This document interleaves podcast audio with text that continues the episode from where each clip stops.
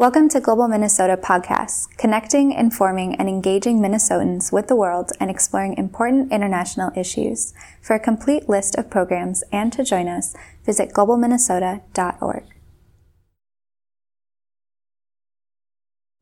Good afternoon, everyone. For those of you who've been with us all day long, this is that session where we're going to really start that countdown to 2030 to that zero hunger sustainable development goal. And the call to action, we've been hearing from speakers all day long, but now we're going to really focus on that at the local and the global level.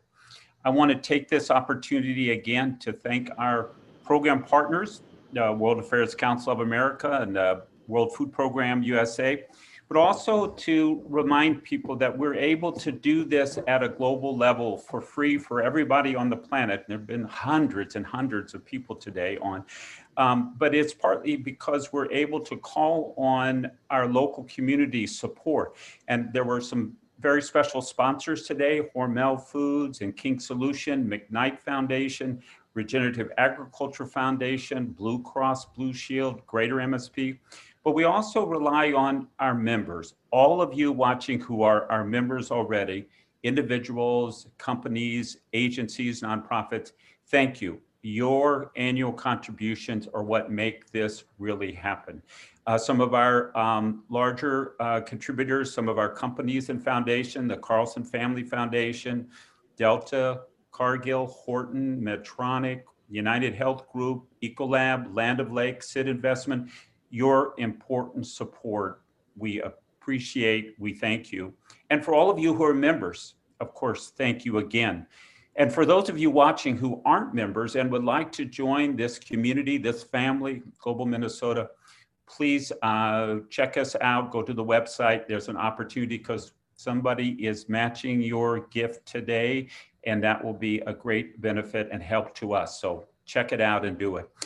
Today's panel is being chaired by Liz Schreyer, uh, president of the U.S. Global Leadership Council. And I want to say that I have not met anybody in my 25 years of working in Washington and in Minnesota who has touched and influenced and changed the hearts and minds of so many policymakers about the issues we've been talking about all day long. Nobody has done it like this. 25 years ago, she created the national organization to get all of us, and we could use the analogy, you know, the, the cats that couldn't be gathered together. She was able to pull all the people who cared about how our nation's foreign policy, especially our foreign assistance and foreign development aid policy, was being managed, getting us all on the same page. And this morning, you heard Governor Beasley sort of remark, and I was kind of amazed that in Congress, and he used the phrase both ends of Pennsylvania Avenue. There was a consensus, a bipartisan consensus that this was a key to US leadership and that there was a support for this that was deep and was genuine and was authentic. And nobody has made that happen like Liz Schreyer. She's famous for lots of things, but sometimes people put some quotes in her mouth that come from people that she has helped to get be part of it. But my favorite one is the one from one of the generals who've been a very strong support of USGLC. There's a whole smart power, very large part of it, who said to a member of Congress someplace, you can fund the State Department adequately, or you can give me more bullets. Liz has never stopped making it clear that we need to take our global leadership position seriously because it's not just good for the planet, but it's good for us. And today, joining us uh, with her, our mayors of our big cities, um, our, our, one of our leaders from Cargill, from the foundation, Michelle Grogg. Uh, Liz, you have the opportunity, and we are counting on you to take us into that call to action Thank you so much for being with us today. Welcome to World Food Day 2020 here in Minnesota.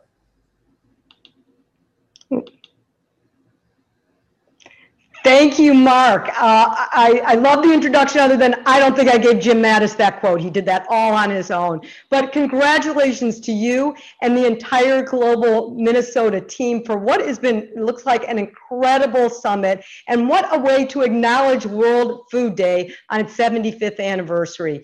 So, this has been an amazing program, rich in content and vision already. And frankly, how could it not be when you start off with a keynote from my dear friend, Governor David Beasley of the World Food Program. And I have to say, it brought back memories of the very first um, time I flew on a World Food Program plane. I don't know if any of the rest of you had, but I was flying on a to a very small village in Tanzania to actually see a food nutrition program.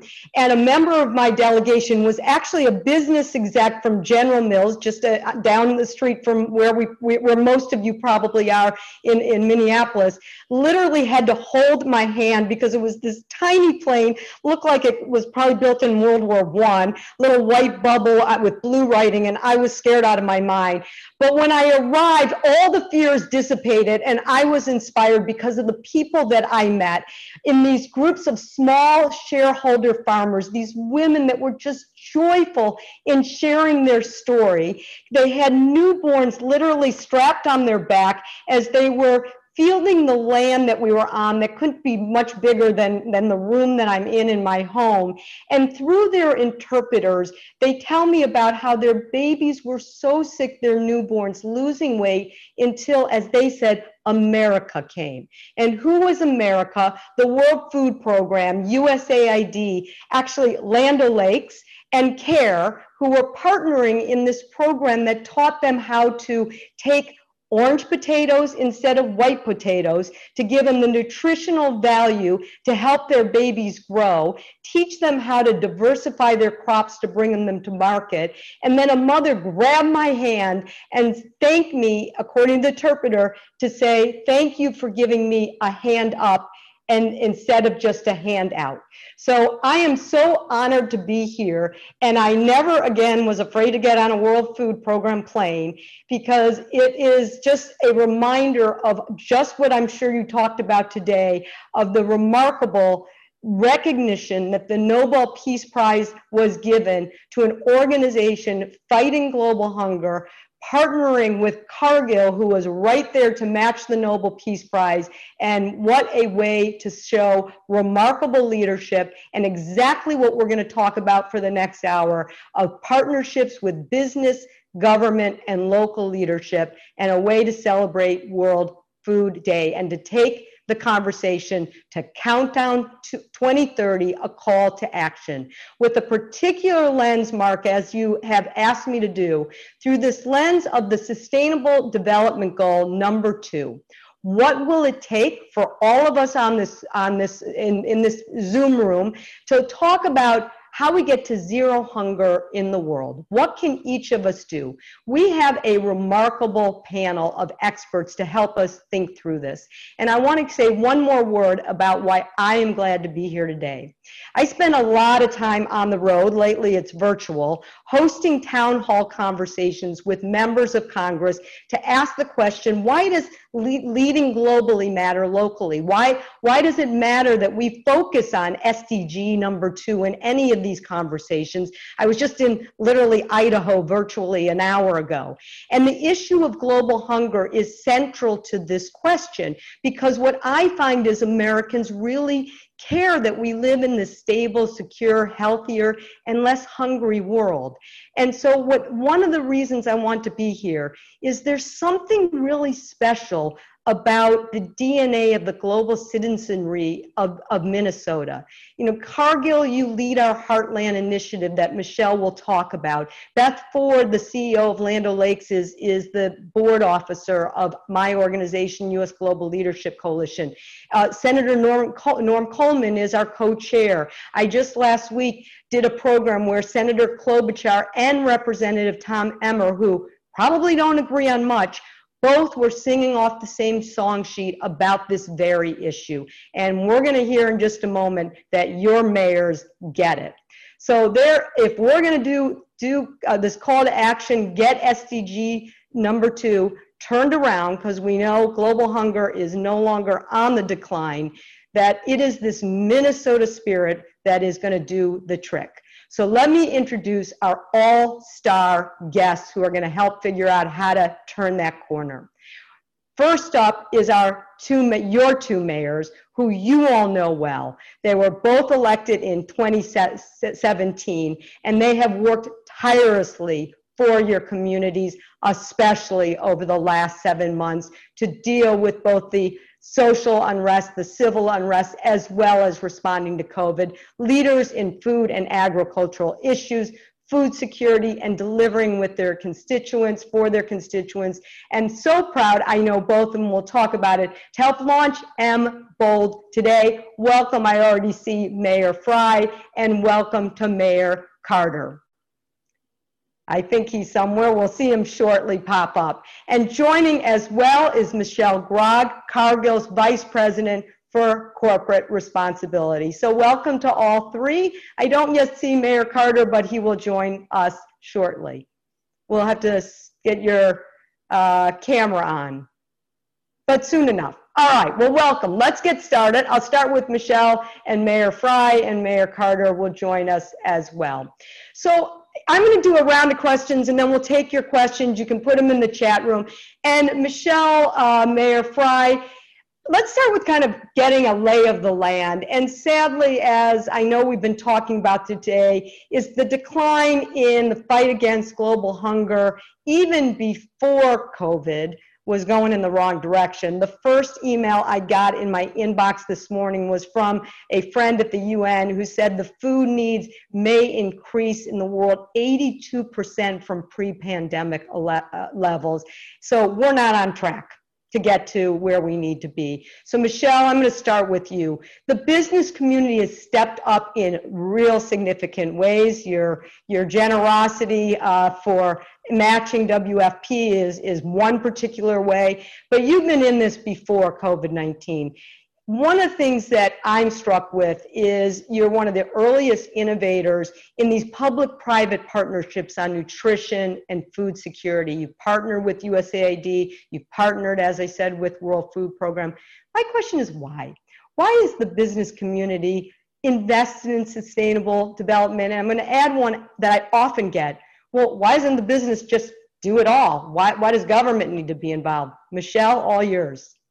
Thank you so much, Liz. It's such a pleasure to be here with you, and thanks for all the leadership that USGLC is providing to shine a spotlight on these issues, certainly um, here at home in the United States, but also around the world. And so, my, my, my thanks to you and for participating today. And of course, it's such an honor to be here with Mayor Frey and Mayor Carter. We've had a pretty extraordinary year around the world, but um, even more so here in the Twin Cities. And these two gentlemen have provided extraordinary leadership. And so, really, really grateful for that. So, to your question about why, um, at Cargill, um, our purpose is to nourish the world in a safe, responsible, and sustainable way. It's who we are, it's why we exist. And so that's really why. That's really why we're engaging in sustainable development. We are um, we're focused on World Food Day, and for us, World Food Day is every day because Cargill businesses work every day around the world to get food where it's needed. Um, and so it's the focus of our businesses and and what it is that we do every day. And we know that as we look to the future, food systems have to be more sustainable, more resilient, and more equitable. And so at Cargill, we have both the opportunity and the responsibility um, to engage in efforts that help provide access to safe, nutritious food, to innovate, um, improve the nutritional offerings that we have for, for customers and for our consumers, and to support good, good nutrition within our own workforce and in our communities. And so eh, that's a big responsibility. That's a lot. We cannot do it alone. And so we have to have governments that are supporting good policies, creating that enabling environment in which we can run our businesses and where, where employees can, can live and work. We need donors. You talked about USAID. They help us in these partnerships that we have to scale efforts and make sure that they're sustainable. We need nonprofit organizations, civil society, NGOs. They're doing the hard work on the ground. And you talked about the recognition of the World Food Program that is absolutely a tribute to the work that those people are doing every day on the ground in some of the hardest, hardest places. And so we talk about today, we're focused on SDG 2, but at Cargill, while we're focused on that every day, we think unless we address SDG 17, which is about partnerships, mm-hmm. we actually we can't do the rest. And so we have to do this work in partnership across all sectors in order to really make a difference. We have some great partnerships right here at home. Um, Mayor Frey, Mayor Carter will know work that's being done by Second Harvest Heartland right here. Um, as the issues around COVID continue to persist, companies, including Cargill, turned their kitchens at their headquarters into community kitchens, and we were able to provide meals across the state. I think at one time we were doing 5,000 meals a week um, out, out of our corporate kitchen. Globally, we're working with organizations like Heifer International and an initiative we call Hatching Hope, where we will reach 100 million people and improve the production and consumption of poultry. So there's a whole range of, of, of, partnerships and examples, and we have a responsibility to bring the expertise and the skills that we have to bear, and yes, resources, um, but we need others in order to make it happen. So that's why we're involved in sustainable Great. Well, I want to come back to, to some specific questions, but let me get the mayors involved and start with you, Mayor Frey. You know, speaking, there's no one on the front line quite like both you. Welcome, Mayor Carter. Um, so let me ask both of you this question you know, when I think of front lines, what you've been having to deal with in terms of food insecurity, um, mayors and local leaders all over the world. I saw some local headlines over the summer that literally said depression era hunger accelerated by global pandemic. You know this well. And i am so impressed watching mayors literally rise to the challenge. But i also want to give you credit for mayors speaking out on the topic we're talking about, about why leading globally matters locally. And I want our audience to know that the U.S. Conference of Mayors passed this impressive re- uh, resolution recently, reinforcing the importance of America's role in the world. And the resolution called for investing in exactly what Michelle just said State Department, USAID, and, and to let our viewers know, it underscored the role that sub-national actors, including U.S. Uh, cities uh, need to take to measure their own progress on sustainable development goals. So, congratulations to you. My question is how do you see the connection between local and global hunger? Why is it important that America should be at the front line of this question we're talking about, the goal of zero hunger by 2030 locally and globally? Mayor Frey, why don't you begin?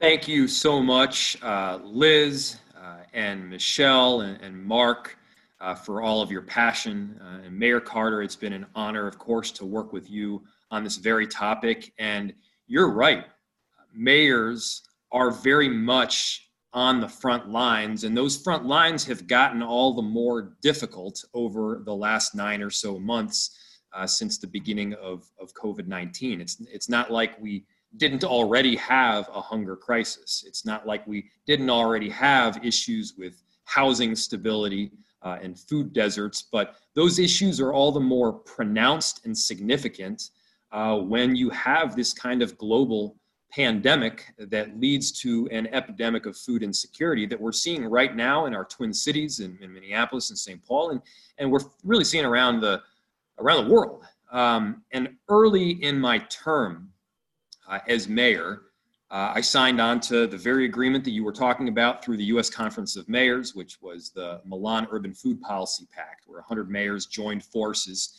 and really committed to developing some deep and sustainable, fair, inclusive, climate friendly, and resilient urban food systems. And, uh, you know, now looking back on it, you know, I, it, can, it almost seems like it was uh, sort of prophetic work um, because now, many years into the pact, uh, we we collectively face these insecurities that in many cases are far more significant than when the, when the, what the pact was uh, originally created. Um, and it's those foundational elements that we really find mayors around the world and, and, and in our twin cities, we're, we're, very much on the front lines. Um, and so, you know, that, that work needs to happen at a local level because you know people need to know where they're going to get their food. They need to have access to a grocery store. They need to have access to, to healthy uh, locally grown in many cases uh, foods that that depending on which neighborhood you're in you might not necessarily have have access to. Um, and you know i'll be honest it's been a, a tough summer um, and as we've seen these needs for free food and household and personal supplies skyrocket, it's, it's really heartbreaking to see families sometimes standing in line for hours in, in the summer heat or, or in you know, chilly fall during this pandemic just to get the necessary supplies they need, inclusive of food, includes diapers and groceries. And that's just to get through the next week. And so, you know, in Minneapolis, we, we, we were, we're putting in additional monies. Uh, we've got a proposal moving forward right now to put in another half million dollars towards tackling this very issue and making sure that, that food shelves and those that are on even more on the front lines have the necessary recipe for success to not just get through the fall but get through the winter when you can't necessarily have these these longer lines of people standing outside in, in freezing temperatures um, and we're adapting and i think that's been one of the most exciting pieces about all of this is the, the, this creativity and this grit that you see within our local food systems that's really paved the way i mean we've seen distilleries that have converted uh, and pivoted towards making hand sanitizer and, and, and, emergency food distributions. We've seen chefs and restaurateurs who, who can't operate in their traditional fashion during COVID 19, giving meals to, to seniors and those who are less fortunate.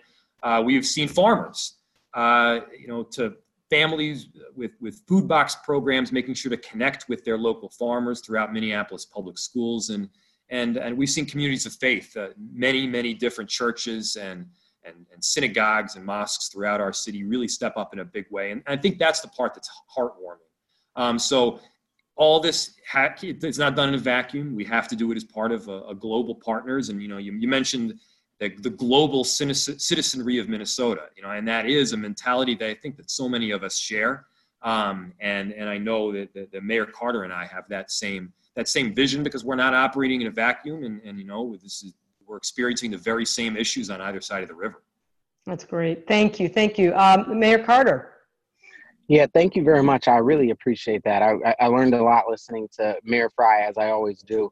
Uh, I'm parenting as we speak right now, so I was uh, planning on uh, opening up the camera after uh, after after Mayor Frey's opening comments. So thanks for uh, being patient with me as I joined. Not a, a problem. This is this is a unique moment for all It's very much a unique moment. Yes, we are are constantly negotiating with kids to do distance learning and uh, everything else. We're but, honored to have you here. Well, it's it's an honor to be here because to the point of this conversation, uh, we have people in our community who are worried about food right now uh, who have just never had to worry about food before, who have absolutely no experience worrying about food before. You know, we have families who, professional families, you know, uh, families with professional careers and, you know, college degrees uh, who are concerned about their ability to feed their children. Um, and that is a, a shock. It, it's shocking for us. Uh, it's unusual for us. Uh, and I think it is one of the most alarming signs of this moment. We know that uh, we're facing a pandemic. Uh, we know that we're facing an economic reality that is different than anything that any of us are used to. In St. Paul, that means in a city of 315,000 people, uh, we've seen uh, over 80,000 uh, unemployment applications since March 15th alone. It means that as we have you know, manage and try to work with our population of, of residents who have experienced unsheltered homelessness, that population is literally more than 10 times larger today uh, than it was just a year ago. Uh, and so I think uh, Global Food Day uh, or World Food Day comes at a good time for us, uh, at an important time for us when you know we're really focused on things that simple, you know, as, as literally as food, food for our families, food for our young people, food for our children.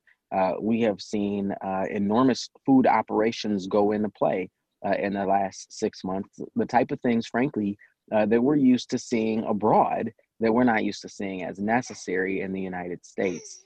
Uh, as uh, my daughter agrees with me, uh, as we you know saw restaurants shut down this spring, I'll tell you one of the things that was really heartwarming for me is you know in those moments when you know executive orders went out and restaurants had to uh, shut down completely or go to very limited capacity. I had a couple restaurateurs here in St. Paul who would call me uh, and I would assume they were going to call me angry or trying to figure out what are we supposed to do. Uh, and uh, to a person, they all said, "Look, we want to make sure this food doesn't go bad. How do we make sure that we get it to people who are experiencing homelessness or families who are in crisis or something like that?" Uh, and that was really kind of profound and heartwarming to me. We've seen our schools uh, deliver food. We've seen rec leaders, people who signed up to work for a recreation center, uh, whose job over the past few months has been delivering food to families in need. Again, that's not something that we're we're really used to. It's making us rethink our relationship uh, with food and with hunger, even right here in St. Paul, in ways that we're used to seeing on infomercials, frankly, but not like seeing ourselves in. You know, not seeing ourselves reflected in. Um, I think it also as we think about the nexus of this crisis and you know i keep telling folks you know crisis is an understatement we're we're a world in crises right now uh, whether that's the pandemic crisis, uh, unemployment crisis, uh, hunger crisis, uh, uh, uh, homelessness crisis, and certainly our continuing climate crisis. Uh, those things kind of overlap for us and hopefully mm-hmm. make us literally go down that road, continue to go down that road. The intriguing mm-hmm. thing about World Food Day for me, for St. Paul, is we always talk about St. Paul uh, and in Minneapolis as well uh, as a place where you can travel the world on a plate. Uh, we right. literally have the world's food here right uh, in the Twin Cities metropolitan area. You know, you can go down uh, Eat Street or you can go down University Avenue. We have all kinds of different places uh, right here in St. Paul. We have Little Africa and District del Sol uh, and Hmong Market or, or Hmong Village and Hmongtown Market. You know, we have all these different spaces, uh, um, Little Mekong, where you can go and literally travel the world on a plate. So one of our focuses as we move forward is going to be thinking, how do we uh, connect our food systems. Uh, we talk a lot about like food deserts uh, as places, uh, and I think a lot of people think of a food desert as a place that doesn't have a Cub or, or doesn't have a you know a super Target. Uh, when in the meantime, we have an enormous amount of ethnic grocery stores. we have an enormous amount of you know community gardens. we have an enormous amount of farmers markets all throughout our community, and our ability to close the loop uh, or to link all of those uh, things together to create our own uh, urban, uh, localized uh, food source, uh, I think is going to be critical both as we continue to source the need that exists right now in this acute moment, but as we move forward and say, how do we ensure that we're being responsible to our climate while ensuring that our residents can eat and feed their children? So, um, well, let's let's actually. I want to pick up on that la- that your last set of points in our next round, which is talk about what's working. And I love your comment about how all of the everybody started to work with each other in ways you didn't even imagine, and focus on if we're to do this call to action that Mark asked us to think about. I want to uh, focus each of you on what's working. And Michelle, I want to bring you back. You, uh, USGLC and Cargill are in this innovative project called our Heartland Partnership, where we're engaged all across the Rust Belt and Midwest in conversations. And I've traveled with you and lots of your colleagues where I hear these unbelievable stories about what Cargill's doing around the world that is working. I was with one of your colleagues in North Dakota uh, when we used to travel, and I remember hearing this story about um, a work that you're doing with CARE in something you call She Feeds the World. And, and I, I you could tell that story or something else, but I, the reason I love that is you're doing good and doing well of empowering women to close the gender gap. And it struck me when Mayor Carter was talking about these innovations. Tell us how these investments are working and what we can learn about them so that we can get to back to getting SDGs on track. Yeah, it's a it's a really really good question, and I think um, both mayors hit on this as well. And you know, as, as, we think about the work that we do in partnership, we have to keep equity and inclusion at the center of what we do. And so, yes, I can talk a bit about our partnership with CARE, but I think it's important to acknowledge here in the Twin Cities, the state of Minnesota, we have one of the worst opportunity gaps. So as we think about the programs that we're investing around how do we improve education, how do we improve access to nutrition, we have to have equity and inclusion at the center of those partnerships. And so that's really what, what helps to drive our work. Um, speaking of care, uh, we've worked with care for over 50 years. Um, it's been pretty remarkable. We actually started with them um, when they first began sending care packages to families who had been impacted by war in in Europe. So it's been a long-standing partnership. Since that time, of course, their work and ours has become um, much more complex, and we're addressing long-term solutions to addressing food security um, and hunger and agricultural development, um, in addition to trying to meet short-term needs. And so you asked about about the gender piece, and we've learned a lot through our work with CARE, and we've seen how when you give women opportunities, household incomes rise, productivity increases, children have better access to education and, and, and health care. Um, and women, especially in low income countries, have less access to economic assets like financing and land. Um, they produce 50% of the world's food, and yet they own less than 1% of, of the land. I mean, it's, it's just remarkable, the, the inequity that exists. And so through our work with CARE, we've seen that when we give women the same access, we actually see even better results. So for example, the yields are increasing by 20 to 30% along with, with incomes. And then they in turn reinvest those resources into their families. And so you see that long-term sustainable change um, when you invest and you include equity um, and inclusion sort of at, at the center of, of those investments. You mentioned um, She Feeds the World. It's a partnership we have now with CARE that's focused on improving livelihoods, incomes, economic opportunities for 2 million women and that work is focused in Central America as well as in Africa um, and in in parts of Asia. And so these these investments um, are are yielding great results. We're seeing it over and over and over again. We continue to learn.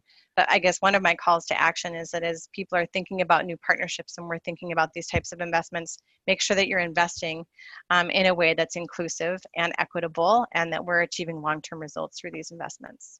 Great, great. Um, Mayor Frey, Minneapolis has no shortages of challenges. We have been watching them all year and been so impressed with your leadership from COVID to the civil unrest. And one of the things I'm impressed is, is you're working with local community organizations to help get make sure the resources get to those who are most in need, most impacted. And the harsh reality is that we all know that those who are most vulnerable are also the most impacted, particularly by COVID 19.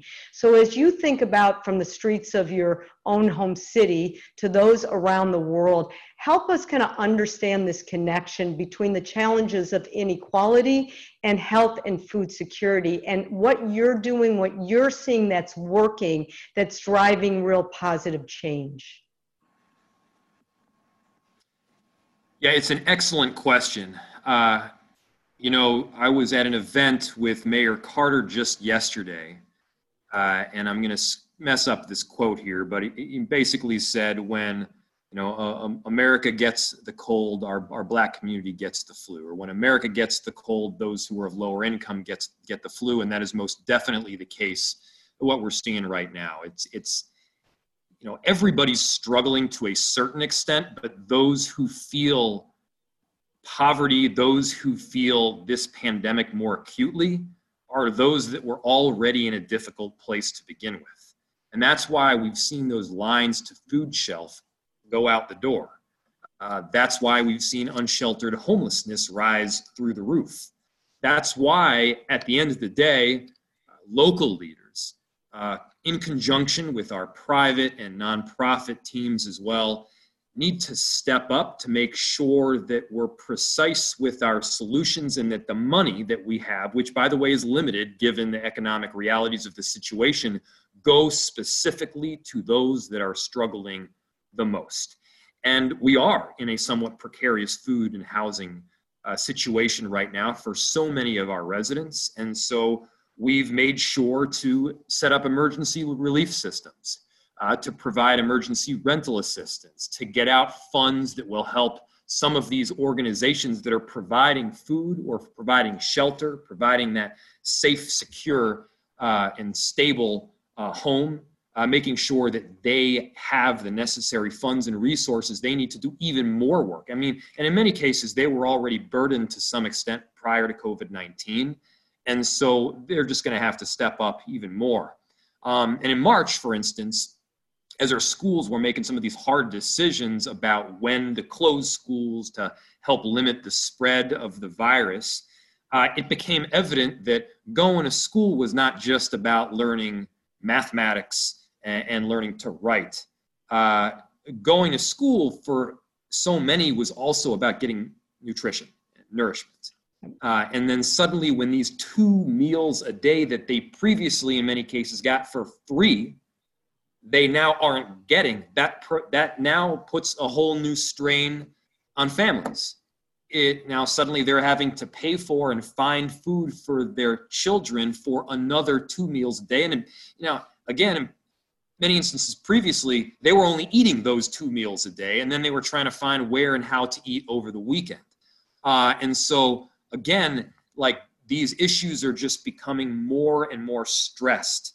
Um, and you know, as as as summer now turns into fall, uh, and then as fall turns into winter, that demand has not decreased, but we've actually seen some of these food distribution sites uh, reduce in half from from June to September. And so those remaining sites are now working to prepare for what could be a prolonged response through this longer storm.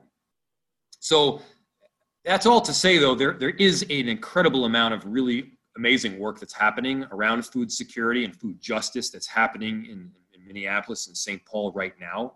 Uh, and, and that work, it's coming from our food shelves. Uh, it's coming from our, our food banks. It's coming from those who are just steadfastly dedicated um, to doing this work, to working with urban farmers, to working with entrepreneurs and restaurateurs in our faith community. Um, and, and that work's ongoing, and undoubtedly it's, it's, it's going to continue. Um, I'll, I'll, also note that just over the past uh, year and a half or so, the Minneapolis Food Council has undertaken some really extensive food action planning processes in collaboration with Sustainable uh, Healthy Cities and a number of other organizations. And um, that work started before there was the shortage that we're seeing now, and thank God that it did. Uh, and so right now we're just got to step up even more because uh, it, it's it's all we're in even more of, of, of an emergency. Thank you.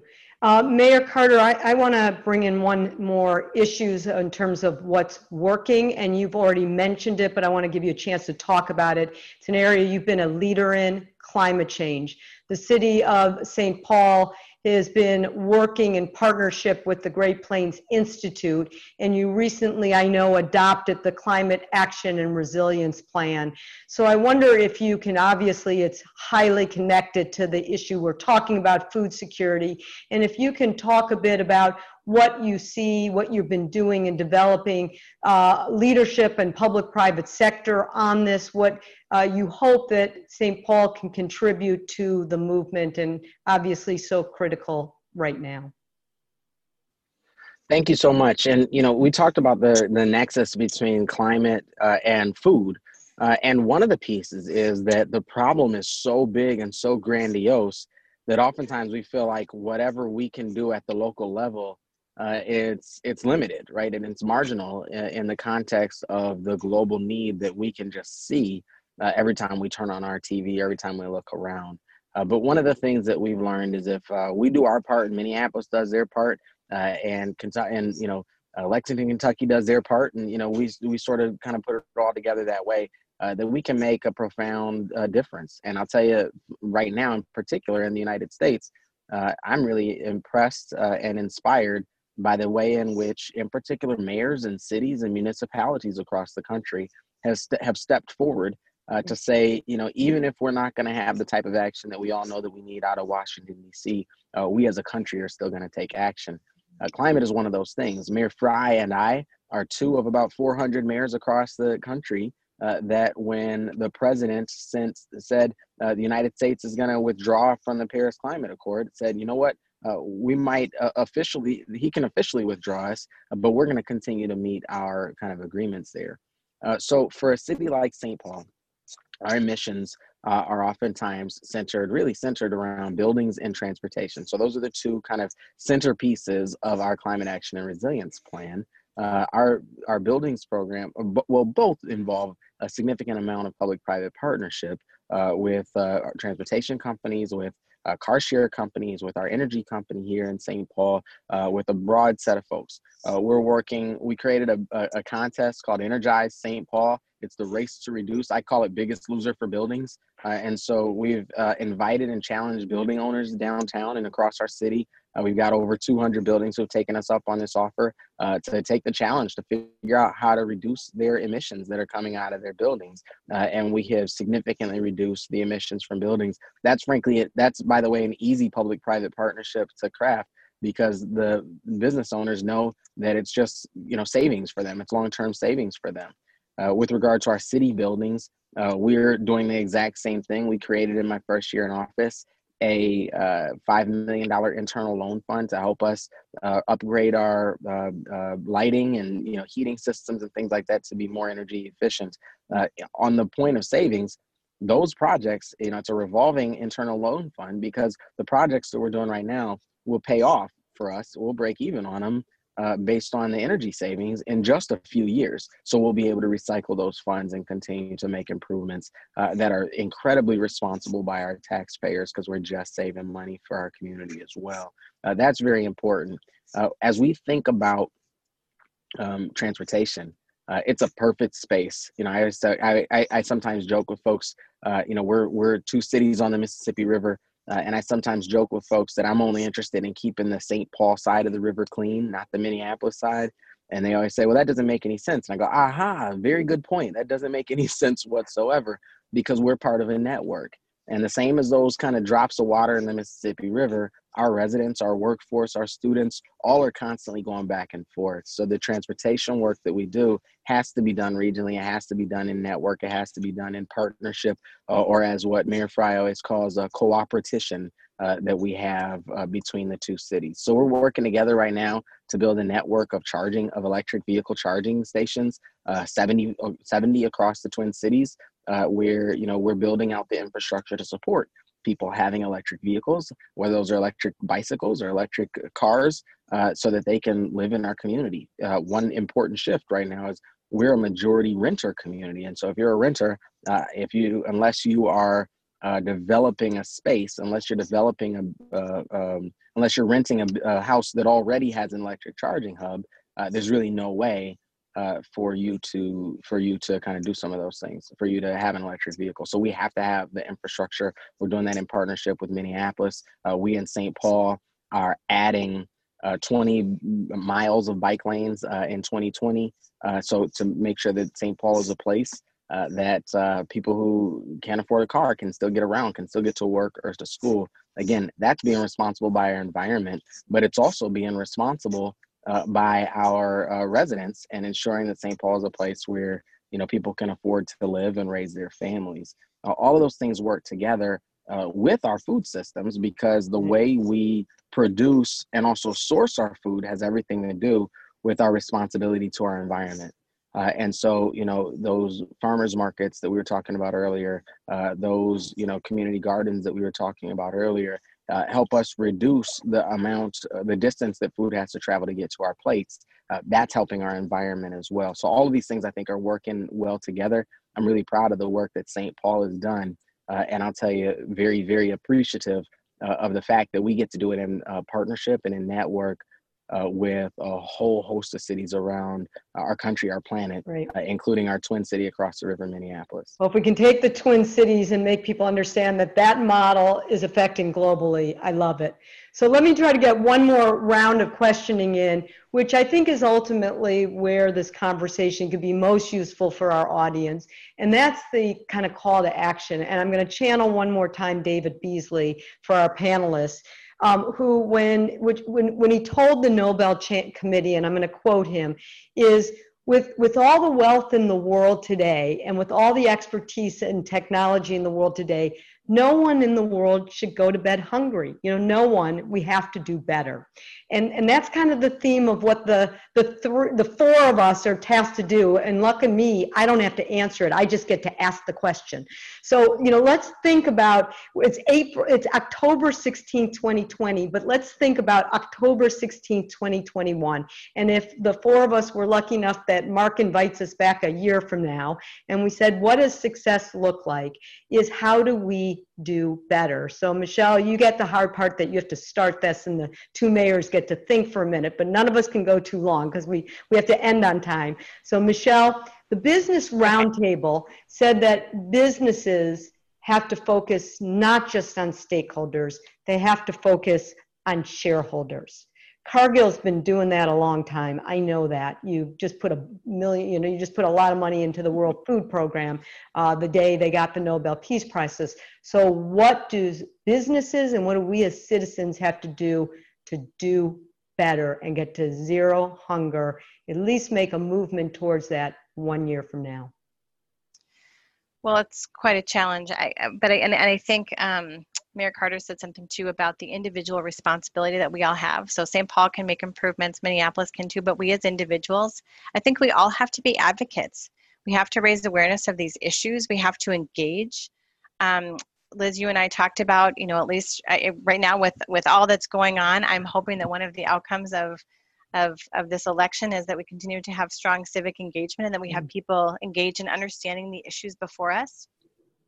I think we also have to help people understand and raise awareness of the important connectivity between international development and the role that that plays and the benefits that that brings right back here at home. And so as we think about where where consumers are in the future, today 95% of the world's consumers live outside the United States and this is where a lot of the markets are growing.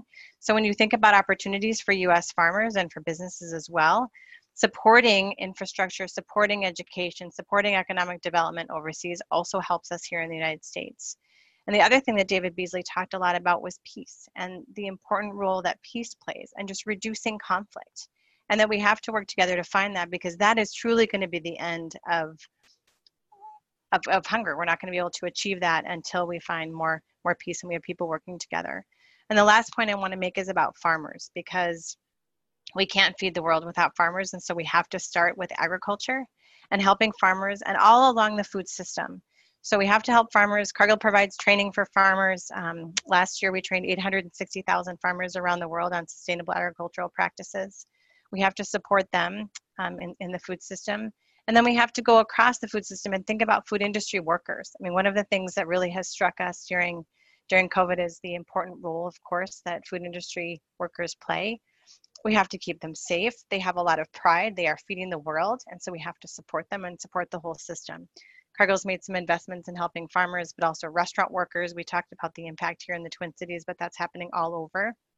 And so we have to think about the investments that we're making to support the food system overall, keeping markets open, advocating right. for trade, etc.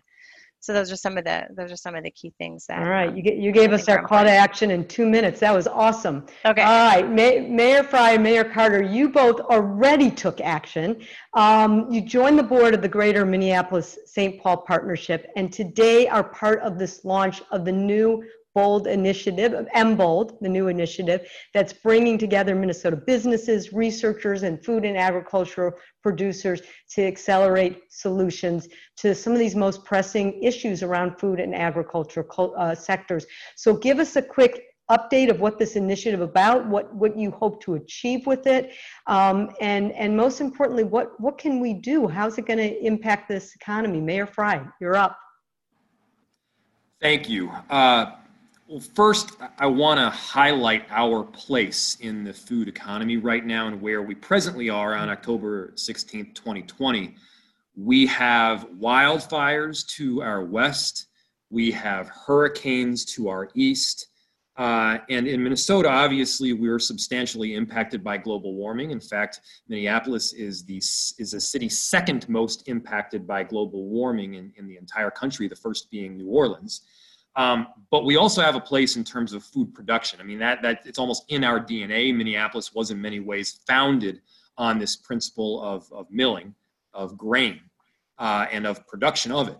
Uh, and MBOLD is, is it, its assertion is that food and agriculture are just such a major asset and a major component of our future and it's about keeping this region and state on the leading edge that has always been foundational to our city in solving our global challenge and to feed you know 9 billion people. So it's it's about developing these solutions growing the, the talent base creating additional jobs in a region and, and then ultimately improving in, in lives across the, the globe. So that, that's what the work is about. Um, uh, but right now in 2020 we're also having to think about things differently. We're all we're having to make sure that we have immediate access to the food source around our cities. We're having to make sure that that it's not we're not relying entirely on oil to get you know food from point a to point b. We're having to make sure that we're testing soil. Is this a good place to grow? Will then grow. If this is a bad place to grow will then build to make sure that we have almost a green ring around our twin cities where we have immediate access to food itself. This sounded like a crazy thing to talk about five or six years ago. Um, and, and remember talking about it then, people would roll their eyes. It's happening now. We need to be concentrated on our access to food. And I'll just finish by calling your attention to to um, you know, talk about the importance of partnerships and specifically corporate corporate partners. And um, so Larry Fink, look him up. Larry Fink, who's a, a guy he he runs, I believe it's called BlackRock, which is one of the main investment firms. I think it's the main investment firm in the entire country. And every year he puts out a letter to all the CEOs around the world saying, "Hey, we manage, you know, assets of however many I don't know millions of people um, and entities, and we have a fiduciary duty to manage those assets well." And what he said to all these CEOs is more than anything else, right now, we need to be t- paying attention to climate not because it's just like the right moral thing to do, which it is, but because it's the financially and fiscally smart thing to do. Because if we don't, it will have grave economic impacts down the road. So it's the right thing to do. It's the economically sound thing to do. Um, and and you know, it's I'm glad that the, the Minneapolis and St. Paul are really on the cutting edge of a whole lot of this work. So proud to work with Mayor Carter. Thank you so much, Liz, for all of your work as well um, and, and, and Mark and, and Michelle and everyone else. This is a, it's, it's good to have the partnerships. Fantastic. That is very, very exciting what you're doing. Um, uh, Mayor Carter, tell us about um, what is our call to action? Where does MBOLD fit in to your vision of what we could see as success a year from now? Well, uh, Mayor Frey said it's good to have the partnerships. I'll I'll go him one more. It's great to have the partnerships. Uh, that's our cooperation in action here. Um, look, we live in a world, um, we live in a country, we live in a state, we live in a community in which we can still predict the child's expected life outcomes more accurately by her race and her zip code than we can based on her GPA. That is a fundamental statement, and it's frankly an indictment of the way we've got our whole system set up. Uh, we know that this pandemic that we're in right now does not fight fair.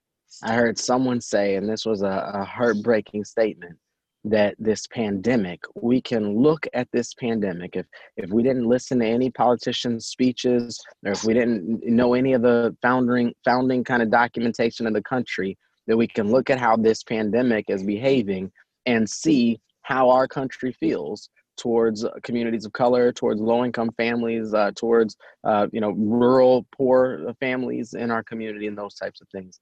Uh, that's harrowing and that's uh, that's scary. But one of the things, of all the things that have been clear, I think in 2020, one of the things that I think is undeniable is that we see right now that as long in our country as literally one family can't afford a safe home to shelter and place in, uh, as long as one family can't afford to take a week off of work to care for a sick child or recover from an illness, uh, as long as one worker uh, can't go to the doctor uh, when they're sick, and I would even go one further and say, as long as uh, people in our community are concerned about their ability, their relationship between law enforcement and community members in our country, uh, that all of us are less safe because of it.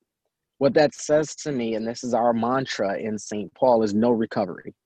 Uh, we don't want to recover from this crisis uh, because recovery sounds to me like finding a way to get back to where we were uh, six months ago, or in some cases, uh, it sounds like folks are talking about six decades ago, trying to get back to where we were before. When the truth is, we have to forge forward uh, to a fundamentally new place in our community. We have seen uh, depression era hunger you mentioned that earlier depression era depression era of poverty and unemployment in our community. And the thing i think that makes this fundamentally different in an insulting way frankly uh, than that great depression is at the same time we've seen billionaire wealth grow in america. At the same time we've seen record breaking uh, returns on the stock market. And what that says to me is we've got a fundamental split uh, in our economy in which we have our asset holding class, our asset owning class, our stock market class, those folks in our community, uh, and the, the well being of our asset holding class has divorced itself from the well being of just everyday Americans in my neighborhood. And so we've centered our, our administration in St. Paul around equity.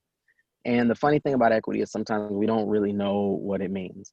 Uh, we know we want diverse photographs and we know that we want to feel good about stuff and we know that we want a general sense of fairness. But creating an operationalized definition becomes elusive for us at times. So i go back to my background. I graduated from undergrad my undergrad's in business administration. And for my business school dean the word equity uh, was very clear uh, and very well defined. It was about ownership it was about uh, you know uh, ownership and the things that come with ownership, namely uh, both decision, uh, the opportunity to participate in decision making processes, and the opportunity to participate in an economy. And so, you know, like I said, uh, you know, when when we see billionaire wealth growing, uh, but right. everyday families worried about how to feed their family, it's clear it's clear that our ability to participate in our economy uh, is somewhat broken in our country. And in order to fix that, uh, we have to fix uh, everyone, every American's ability to participate in the decision making processes. That includes the census, that includes election day and voting, but that also includes the city budget. That includes, you know, uh, zoning in our neighborhoods. That includes, uh, you know, conversations about how we source uh, food locally and all of those types of things. So our call to action in St. Paul is to identify new and uh, innovative ways for our community members, especially the ones who we know uh, live in neighborhoods or communities that have traditionally been left behind over and over and over again, find new ways to ensure that they are participating in our economy. Because if I have equity in a company, if that company has a good quarter, then I have a good quarter. Uh, our country's economy should be that way. If we have the richest country on the planet, if we want to say that we are the richest society uh, in history, then children shouldn't go to bed hungry at night. Right. Uh, families shouldn't worry about how to how to pay the rent or keep how, keep a roof over their head. And so our our call to action uh, around equity is to find constantly new ways for our families to participate in our uh, citywide, regional, statewide, and national economy. And in order to do that, find new and innovative, innovative ways for people to participate authentically in the decision making processes which govern our policy and financial decision making. That's our chat. That's our charge, and that's Great. the charge that I'd sure love to invite everybody to join us in.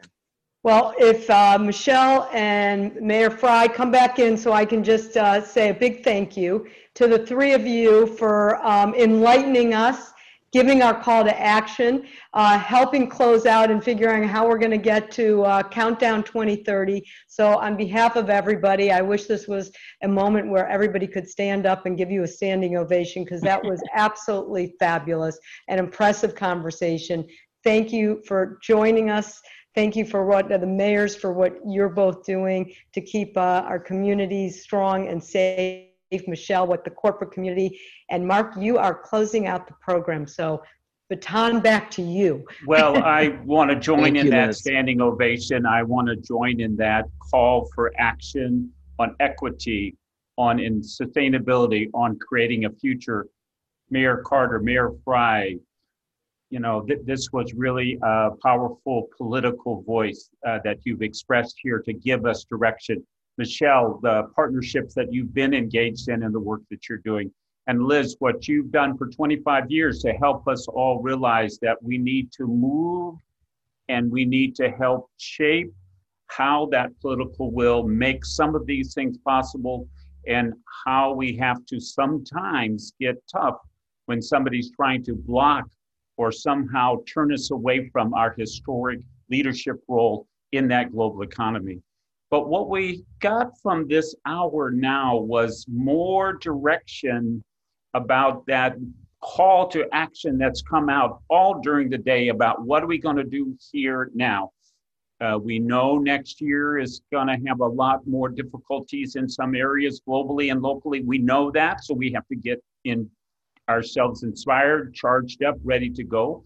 But also, we've learned to set some guidelines and set some benchmarks and set some goals, some targets. And I'd like to make sure that next year on October 16th, 2021, all of us get back together and we're able to say, this is what we set, set out to do, this is what we were able to do, disappointments, successes we didn't know, but we would have the opportunity to say, as a people, we came together. As a people, we found a way to move forward on one, if not all, of the sustainable goals that we have because we're thinking about our children and we're thinking about that next generation. Out at the Mall of America, there's a big display that Global Minnesota was able to put up this week in partnership with the mall. And it's letters from the children of Belgium. 100 years ago, they wrote to the children of America for saving their lives because America was able, largely from our region, to feed Europe. In that moment, Belgium, which was occupied and people were starving, and then all of Europe. But the idea that children can understand that connectivity on the planet and can express gratitude with the kind of clarity and language, it will it will open your heart. It will make you cry. It will make you understand that Minnesota's relationship to the world and the world's relationship to Minnesota has all kinds of components. But at the end of the day, there's matters of the heart and matters of the soul and the spirit so if you're out there and you really want to see one way that we make that global local connection up on the third floor at the mall, on the north end, up by the food court, beautiful, beautiful, big display on the wall. But it will remind you that we have a historic role to play. This afternoon, we were reminded that we've got a long ways to go. And today, Liz, you gave us the coda, the close that gave us the inspiration to know that we can do this as long as we stay true to the values, the vision, and that commitment to what the future generations are able to say they have. General Eisenhower is kind of famous for being quoted sitting there on D Day Beach 20 years after Walter Cronkite, Cronkite, and he said, You know, these graves these young men bought us time to see if we can do it better. And I have to say, we've been challenged, but others have been challenged. They bought us sometimes. We need to tackle these big issues so that one year from now we can say, yes, we are in a countdown to 2030 we are moving ahead because we're people of action. It won't be a simple path, it won't be a straight path, but we are in it together. This afternoon, you gave us the opportunity to close out this day of deep emotion and incredible big thinking and all kinds of things. We had a an analogy early on. Adi from the Native American Development Institute talked about having a door open that then allowed us in to learn and to relate and to share. Today was a door opening. This last panel opened that door wide and you welcomed us in. We all have that opportunity. We'll all keep working together. And I plan on making sure that a year from now, we have an opportunity to come back together, see how we're doing, and to rededicate ourselves again. Thank you to all, and thank you to everyone watching and to our members. Thank you so much for making this kind of program possible. And for anyone else who would like to join and be part of that process, yes, it's being matched. That's a good thing. But if you'd like to keep up with Global Minnesota no more, just go to the website and click on it. And don't forget 5:30 social hours. Lots of exciting things. So thank you again. Thank you again for being honest. There's a way to keep that conversation going. And again, Liz, Mayor Carter, Mayor Frey, Michelle Roth, thank you so much and good day.